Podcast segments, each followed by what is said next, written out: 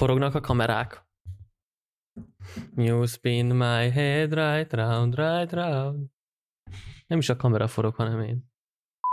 Szervusztok, kedves hallgatók! Nem passzus, mert Puzsér szokott így beköszönni. Ez nagyon fura volt. Nem is szoktad. De nem, nem fura, hogy mindig ugyanúgy mondom, hogy nagyon sok szeretettel üdvözlünk minden kedves hallgatót, és mindenki. Köszöntünk minden kedves hallgatót és minden kedves nézőt az Éter Podcastnek a 30. epizódjában. Feco, gondoltad volna, hogy valaha is eljutunk a 30. epizódhoz? Most legyek őszinte? Legyél kérlek szépen. Hát az elején igen. Utána lehet, hogy kevésbé, de amúgy igen, igen, igen, igen, igen, egyébként igen. Tisztán emlékszem, amikor arról beszéltünk, hogy általában a podcasteknek a kritikus epizódja az mindig a hetedik epizód, mert átlagban mindig a hetedik után szokták abba hagyni, ezért így nagyon erősen tartottam magamba az elején a motivációt, hogy legyen meg a hét, csak utána majd biztos fog, menni fog. Aztán erről a frusztrációmról el is feledkeztem, és most kezdek rá eszmélni, hogy lassan egy év eltelt, mióta először összegyűltünk, Na, de ennyit az érzelmeskedésekről. Mindenkinek nagyon sok szeretettel ajánljuk, hogy ha nem hallgatták meg az összes epizódunkat, akkor, akkor hallgassák meg. Léci, köszi. Amúgy, hogyha valaki nem tenné meg ezt, akkor nem fogunk megsértődni. Szerintem mi sem hallgattuk meg az összeset. Egy kicsit reflektálni szeretnénk a, a múlt epizódban beszélt témára, és nem, nem fekete pákora, még akkor is, hogyha szégyen szemre kimaradt a beszélgetésünkből egy pár említésen kívül, hanem magáról a sajtóról. Ugye említettük azt, hogy mekkora erő, mekkora hatalom van egy, egy sajtóorgánumnak a szerkesztőségének a, a kezében, úgymond, hogy pontosan hogyan idéz, hogyan fogalmaz meg különböző témákban. Még akkor is, hogyha tényszerűen ö, igaz, vagy tényszerűen egy bizonyos dolgot mond el, már csak azáltal, hogy egy, hogy egy, ö, egy címnek a, egy cikknek a címét hogyan fogalmazzák meg, befolyásolhatják a, a nézőközönséget, látó, ö, olvasó közönséget. Hiszen lássuk be, sokszor egy cikknek csak a címét olvassuk el, és már is levonjuk a, a következtetést. És így sokszor beleesetünk abba a hibába ebben a felgyorsult világban, hogy nem informálódunk helyesen, hiszen minek olvassunk el egy kutatást, hogyha elolvashatjuk a, a szakmai cikket, ami összegzi. Minek olvassuk el a szakmai cikket, hogyha elolvashatjuk a, a bármilyen hírportálban az összefoglaló cikkét.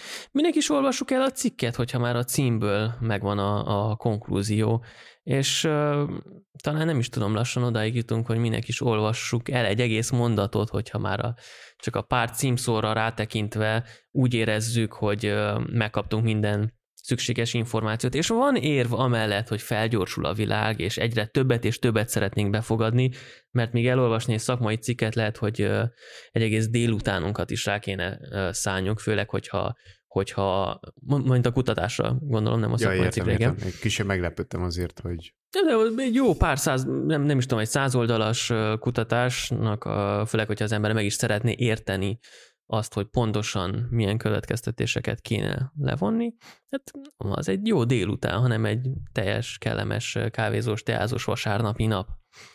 És akkor így elkényelmesedünk, hogy hát igazából nem is szeretnénk egy információt tökéletesen megtudni, hanem megtudunk kettőt, és kevésbé pontosan, vagy hármat, vagy lehet tizet, lehet, hogy százat, hogyha csak így a Facebookon scrollolunk.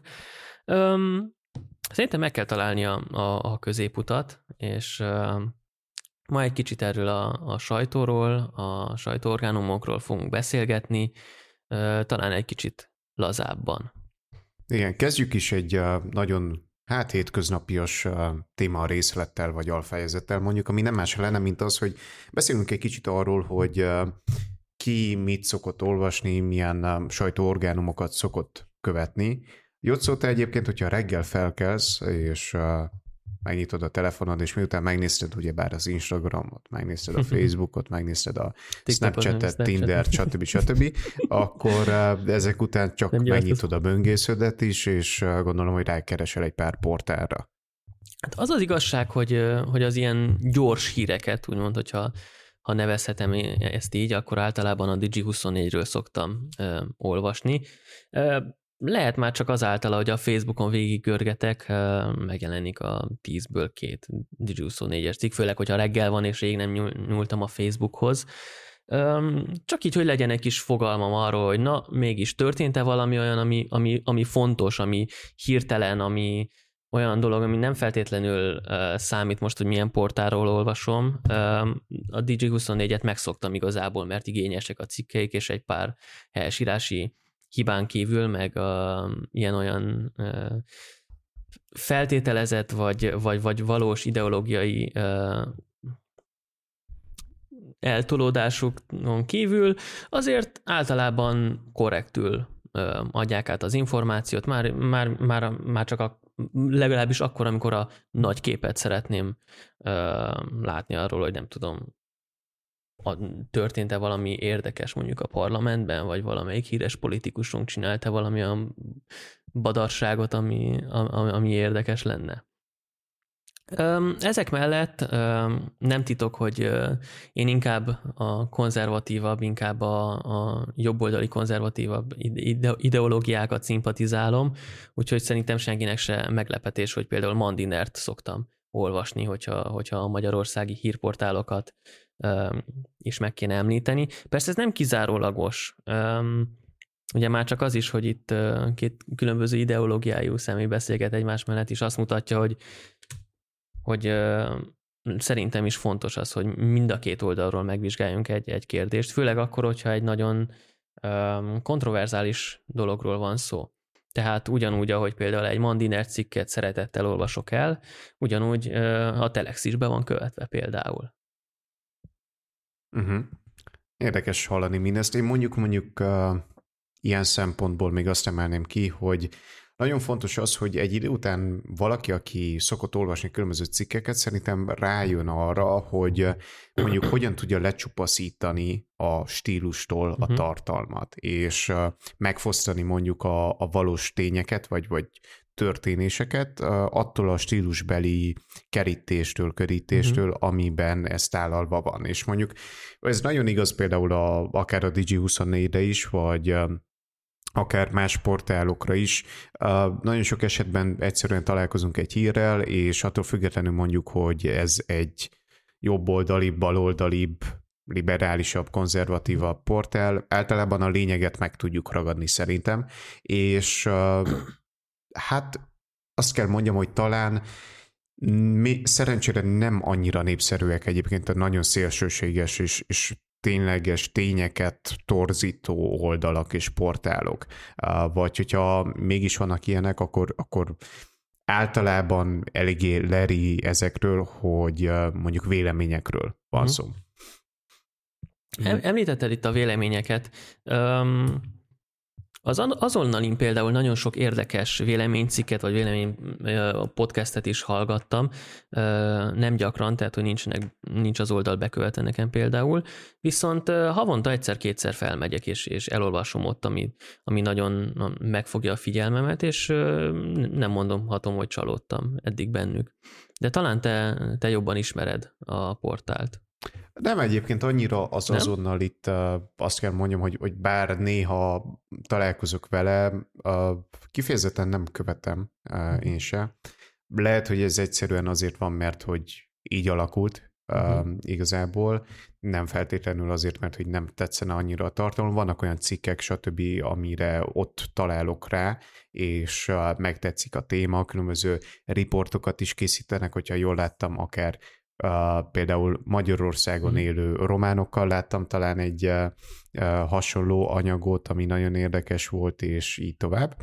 És uh, igazából hát én, hogy mit szoktam követni, uh, szoktam követni szerintem ezt a tipikus erdélyi magyar portálokat, amiket egyébként szerintem illik is követni, mert hogy mhm. tényleg jó tartalommal rendelkeznek, mint amilyen a Maszol, mint amilyen a Transindex, és egyébként a Transindex esetében, ha már véleményekről volt szó, akkor kiemelném a plakát magányt, ami mm. szerintem egy zseniális része a Transindexnek és az erdélyi magyar sajtónak, ahol ugyebár különböző véleménycikkeket, mm. és már-már sok esetben eszészerű anyagokat lehet találni.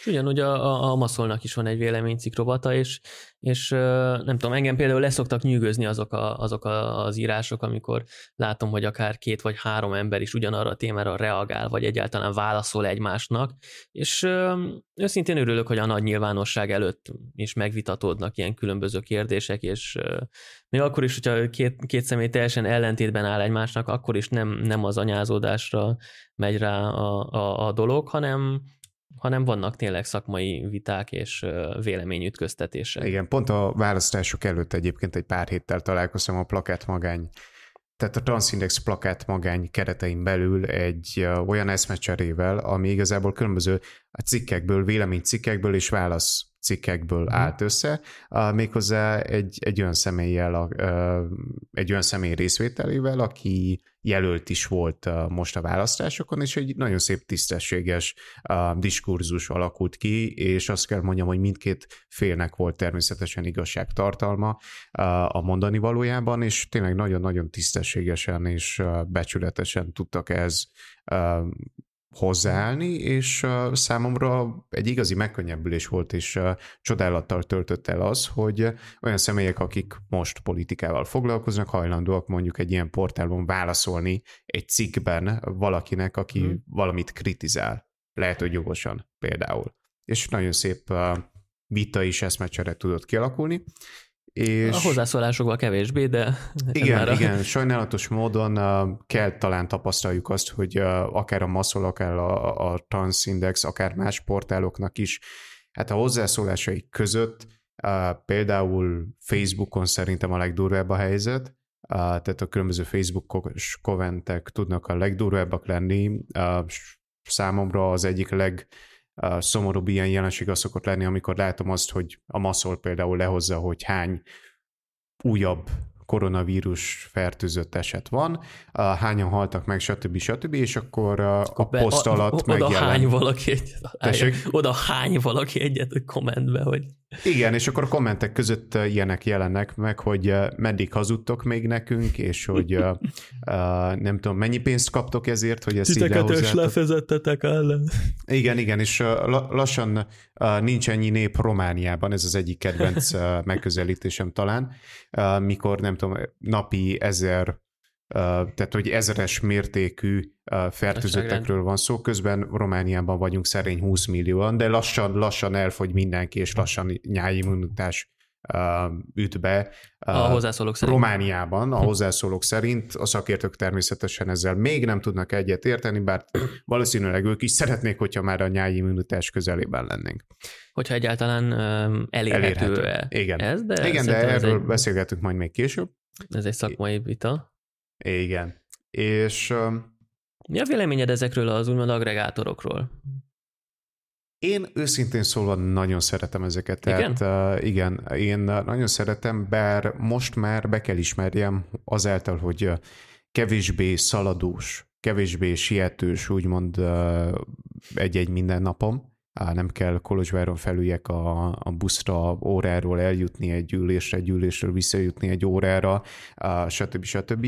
Így kevesebbet használom uh-huh. ezeket. Gondolok most például a Biziday-re, amit ajánlok mindenkinek, ami egy román nyelvű ilyen jellegű platform, és működik alkalmazásként, és én emlékszem, hogy amikor itt voltam Kolozsváron első fél évben még tavaly, az egyetemen, akkor nagyon sokat használtam. Buszon például is olyan zseniális feature-jei vannak, mint az például, hogy egy cikket, hogyha megnyitsz ezen a bizidéjen, amit egyébként is összefoglal pár mondatban, és abból már a lényeget le tudod szűrni, felolvassa neked az applikáció. Úgyhogy ezt ajánlom mindenkinek, és, és szerintem ez nagyon hasznos tud lenni egyébként. Van még egy, egy nem épp agregátor alkalmazás, amit használok, ami a Pakit, uh-huh. és itt el lehet menteni különböző cikkeket, oldalakat, és ugyanúgy fel lehet olvastatni, csak annyi, természetesen angolul mondjuk, hogy um, különböző világnyelveken a, a cikkeket. Jocó, te használsz ilyet? Vagy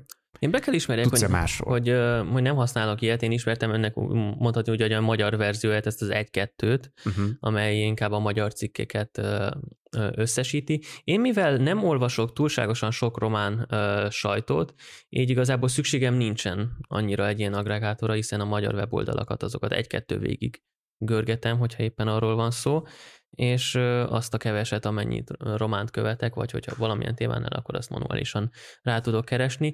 Bár visszatérve ezzel a felolvasós metódusra, nem tudom, hogy mennyire kellemes ezt hallgatni, lehet, hogy én inkább egy, egy hír podcastben, hír stílusú podcast hallgatásában hiszek inkább. Uh-huh. Nem, nem kellemetlen egyébként, nyilván vannak adott esetben problémák mondjuk a román kiejtéssel, vagy román felolvasással, uh-huh. de amúgy elég profi meg van csinálva, a pakitől nem is beszél beszélve angolul, tehát hogy tényleg uh-huh. olyan, mint hogyha egy élő személy szinte, szinte olyan, Igen, mint angolul még el tudom képzelni, hogy működik, de azért a román Google Translate-os felolvasás eléggé komédikus pillanatokra képes. Sokszor. Igen, sajnos vannak ilyen helyzetek. Számomra a legdurvább az volt, amikor uh, Hargita megyében jártam, igen, és amit uh, megérkeztünk az autóval, leparkoltunk, kaptam a, az értesítést, a ROAL értet, hogy ugyebár abban a településben, ahol épp tartózkodok, köteles vagyok maszkot hordani, viszont uh-huh. a telefonom valamiért úgy gondolta, hogy ő ezt nem csak megjeleníti, uh, románul, illetve magyarul, ami egy nagyon szép dolog, Hargita megye, hajrá, uh, hanem még fel is olvassa. Uh-huh. Na most próbáltam románul felolvasni, először a román szöveget, már az is elég komikus volt, viszont amikor uh, nem tudom, Gyergyó Szent Miklóst próbálta a román programozással beállított robot felolvasni románul, az elég érdekes volt, egy ilyen giergoszizm. Legalább Miklosz. haladunk. Igen, haladunk, haladunk. Látszik, hogy, hogy, hogy az akarat már megvolt, a technikai kivitelezés nem biztos, hogy tökéletes, de az, az irány az jó. Um, szerinted miben van hiány, hogyha nézzük az erdélyi magyart, vagy, vagy a romániai médiát? Na most fogok mondani egy nagyon idealisztikus és lehet, hogy kicsit a valóságtól elrugaszkodó véleményt, ami pedig nem más lenne, mint az, hogyha lenne egy napi uh, romániai magyar híradó podcast. Hm. Tehát, hogy ezt tudom, hogy én nagyon élvezném, és minden nap meghallgatnám.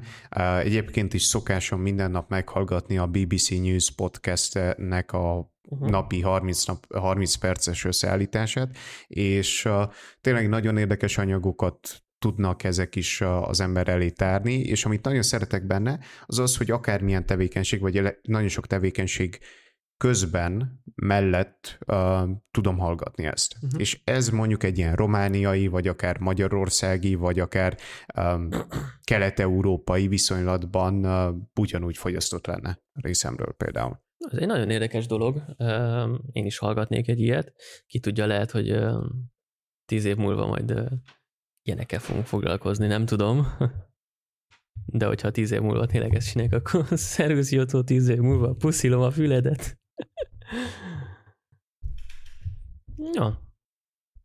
És egyébként milyen angol nyelvű forrásokat szoktál te böngészni? Ha van ilyen. Nem szoktam. Ha tudsz angolul.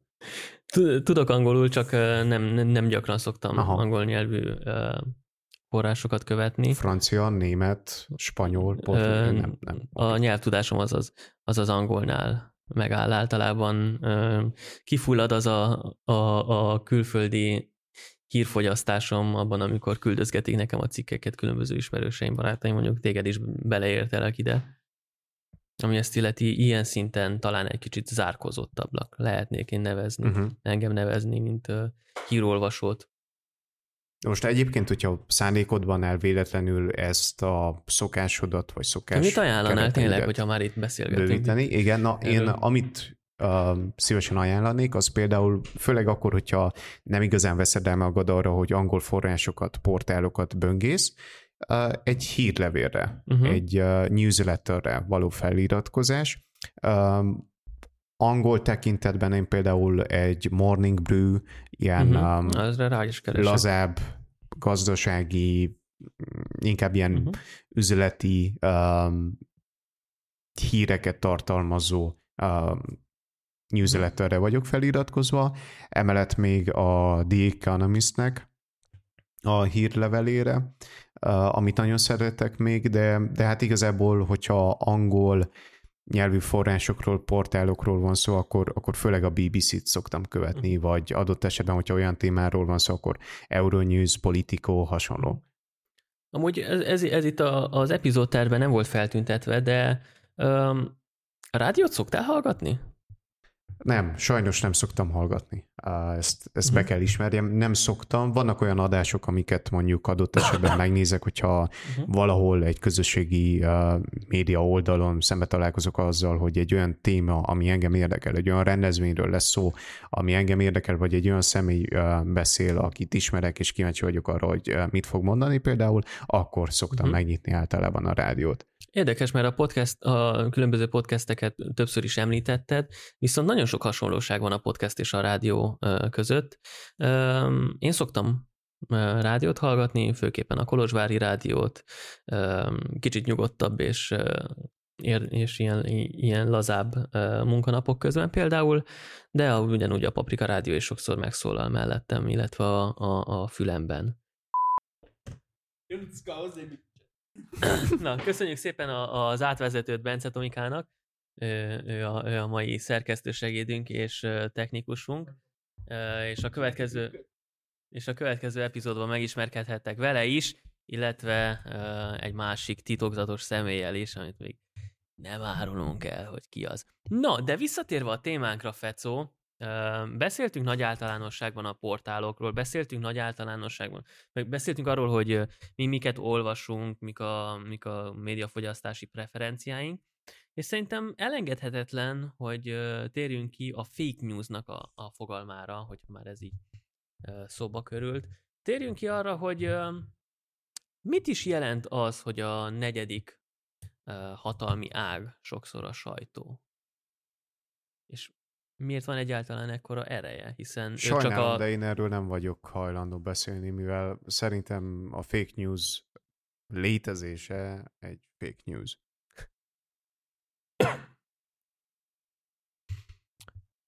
Na igen. Hozza kést, boncoljuk fel. Na jó, rendben, fake news. Uh, akkor mit szeretnél De tudni a fake mi news? Mi is a fake news? Um, Oké, okay, fake news olyan hír, ami nem igaz. Én erről a témáról írtam egy, egy rövid véleményt is az éterre, mindenkinek ajánlom, hogy ezt olvassa el, hogyha nem, akkor hallgassa meg ezt a beszélgetést. Engem nagyon lenyűgöz ez a, ez a fake newsnak a kérdése, és lehet, hogy nem is a szó szerinti fake news, hanem azok a részei, vagy azok a szituációk, amikor nem olyan könnyű eldönteni valamiről, hogy hamis.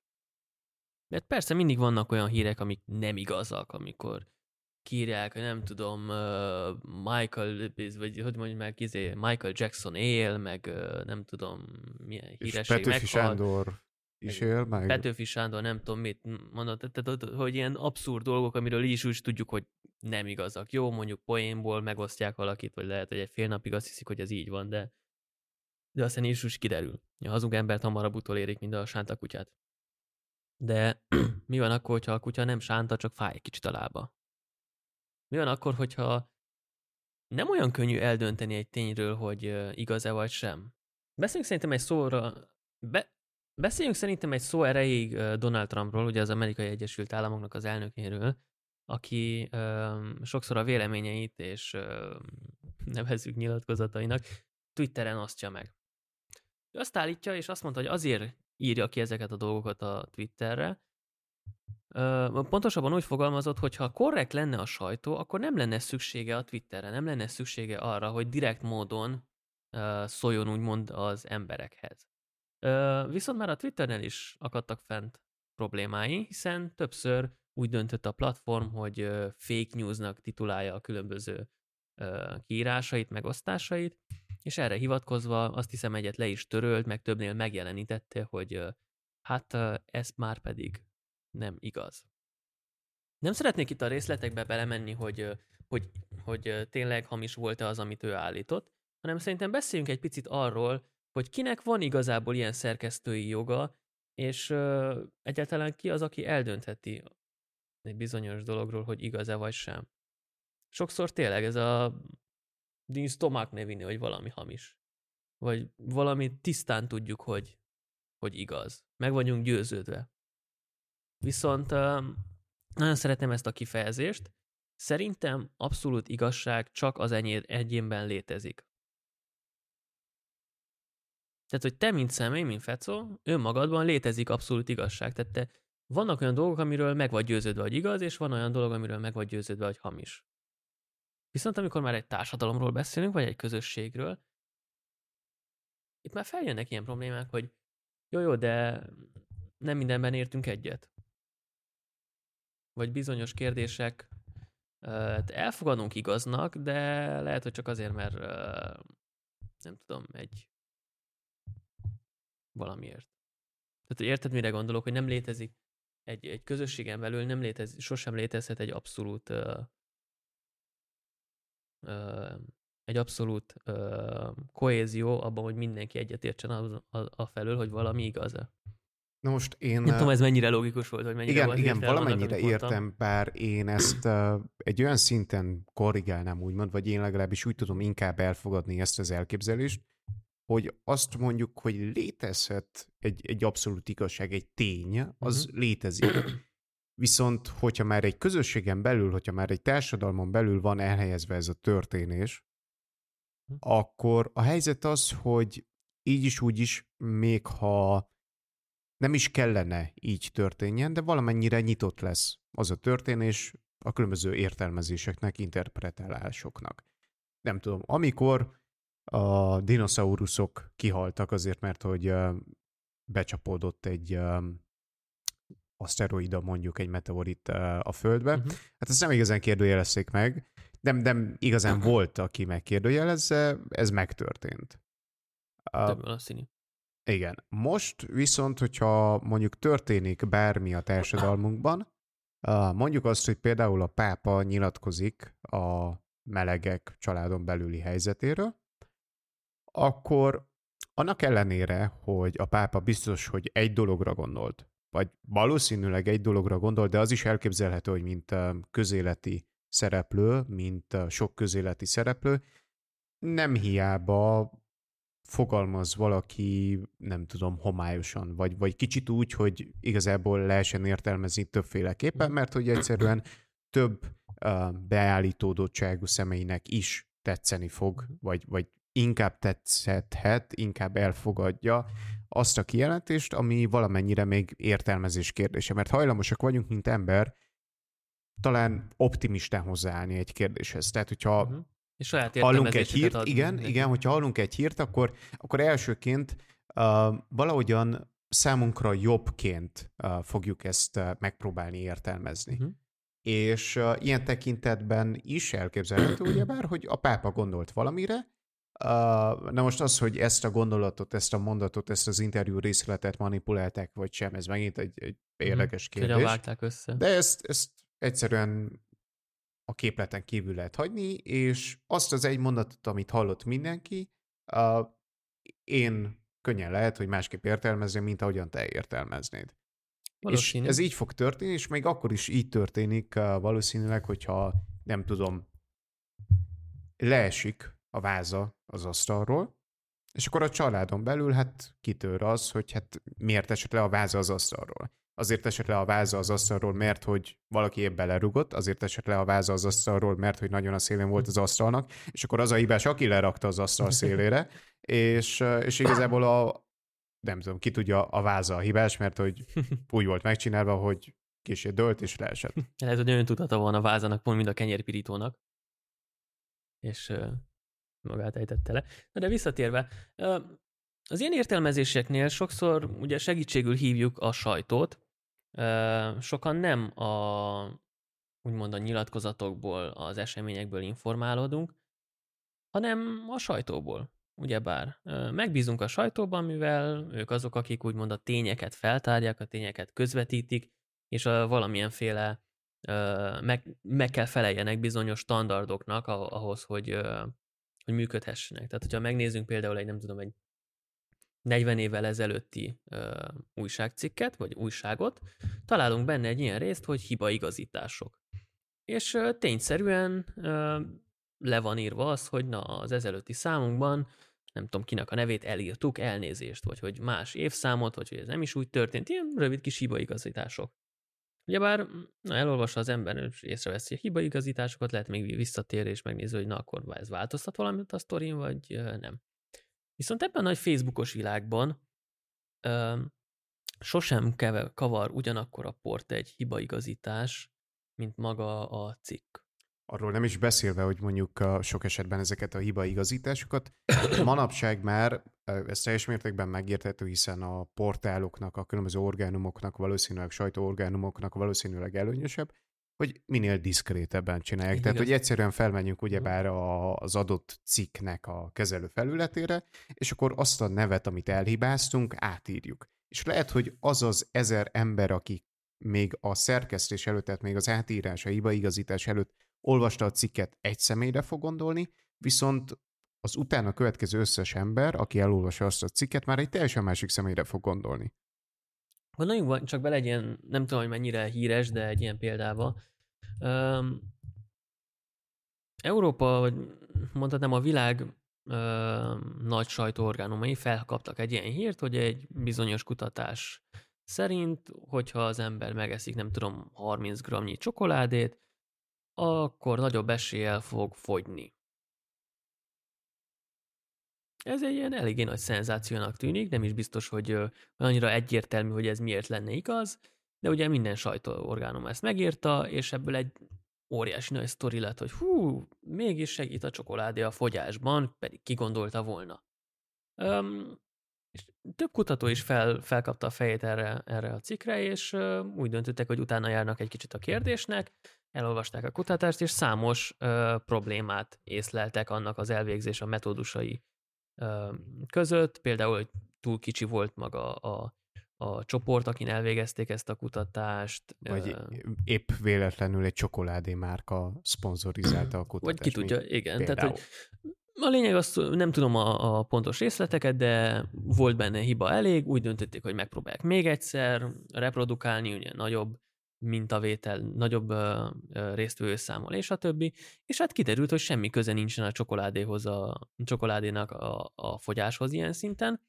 Viszont ezt a hírt már messze nem kapták fel annyian, és szerintem most is, hogyha végeznénk arról egy kutatást, hogy az embereknek hány százaléka gondolja azt, hogy a csokoládé segít a fogyásban, mondjuk azoknak a körében, akik ezt az első cikket elolvasnák, eléggé meglepő eredményeket ö, látnánk. Igen, hát szerintem egyébként nagyon sok esetben benne él továbbra is a köztudatban és a hiedelemben, ezen apró kísérlet kapcsán, hogy igazából a csokoládé egészséges, vagy a csokoládé uh, nem uh-huh. tudom, sok esetben elhanyagolhatatlan például annak érdekében, hogy az agyunk, a memóriánk kellőképpen működjön. És ezt talán ezzel a kutatással is összefüggésbe lehet hozni. Igen, sok ilyen közhiedelemnek megkérdőjelezhető az, az alapja, de ugye igaznak fogadjuk el őket.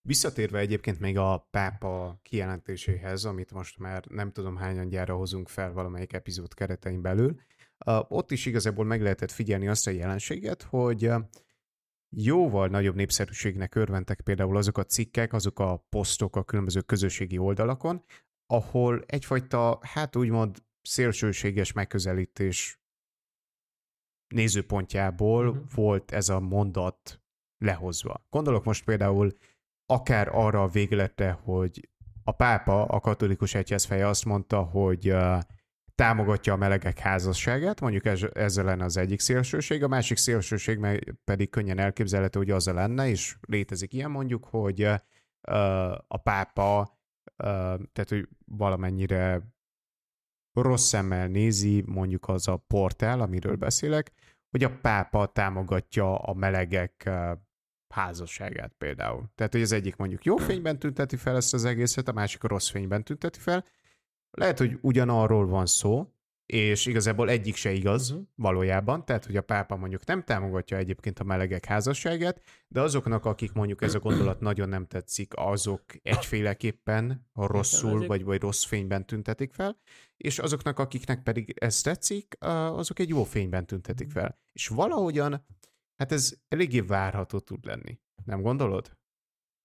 Bizonyára várható, gondoljunk csak bele, miből él egy hírportál általában, ugye a reklámokból, hogy hány, minél többen rákattintanak a weboldalra, bizonyos cikkekre, annál több pénzt kapnak, és hát ez, ez egy szomorú uh, szituáció, mert akkor azt várhatjuk el, hogy egyre jobban arra dolgoznak rá, hogy minél többen kattintsanak rá a cikkükre, minél, minél érdekesebb, minél érdekfeszítőbbek legyenek, és sokszor így a tartalom háttérbe szorul, a minőség is háttérbe szorulhat, csupán a mennyiség a fontos, és a minél szélsőségesebb, minél furább, minél erősebb címek. Én még azzal egészíteném ki mindezt, hogy nem csak, hogy egyszerűen romolhat a minőség, vagy egyszerűen szélsőséges mm-hmm. lesz mondjuk a cím, és félrevezető, hogyha arról van szó, hanem maga a tartalom is uh, sok esetben tud lebutított és Igen. egyszerűsített lenni, és uh, talán nem hiába, tehát olyan tekintetben gondolok erre, hogy azért vonzódunk, mint emberek valamennyire a szélsőségek iránt, bár én például nem szeretném magamat semmilyen tekintetben sem szélsőségesnek látni, és mm. nem szeretném, hogy azzal legyek. Valószínűleg mindenkiben van egy tendencia, hogy valamelyik széls- szélsőség fele vonzódjon, mindez pedig azért, mert hogy hát a szélsőségben lenni a legegyszerűbb talán. Mert Igen. nem kérdőjelezett meg azt, ami történik, nem kérdőjelezett meg azt, hogy milyen magatartással kellene reagálni egy adott eseményre, hanem nagyon egyszerűen tudod azt, hogyha valaki mondja, akkor az rossz, vagy ha valaki ezt mondja, akkor az rossz. De hogyha a másik táborból mondja egy másik szélsőséges figura, de megint egy ugyanúgy helytelen, csak másik szempontból helytelen uh, kijelentést tesz például, akkor az már jó mert én épp abban a szélsőségben hiszek. Holott ez valószínűleg nagyon-nagyon egészségtelen. Nagyon egészségtelen, hiszen abba, abba a csapdába esünk bele, hogy teljesen elfelejtjük azt, hogy, hogy mi az igazság, és csak arra figyelünk most ebben a példában, hogy ki mondta, vagy ki az, aki, ki az, aki ezt állítja. Öm, és sokszor elfogadjuk tényleg, ahogy te is mondtad, igaznak olyan dolgokat, amik messze nem azok és lehet, hogy valakinek a személye miatt pedig elfogadhatatlannak találjuk már azt is, hogy, hogy az az illető igazat mondhatna egyáltalán. Ez a jelenség egyébként nem csak a sajtó esetében figyelhető meg szerintem, hanem a különböző politikai szereplők uh-huh. és mhm. politikai pártok tekintetében is mivel természetesen a politikai pártoknak, amellett, hogy az a céljuk, hogy növeljék mondjuk a polgároknak a jólétét, az érintett polgároknak a jólétét, mindezt csak akkor tudják megtenni, hogyha meg vannak választva. Na most annak érdekében, hogy ők legyenek megválasztva és hatalomhoz juttatva, minél nagyobb tömegeket kell megszólítsanak, és arra ösztönözzenek, hogy rájuk szavazzanak.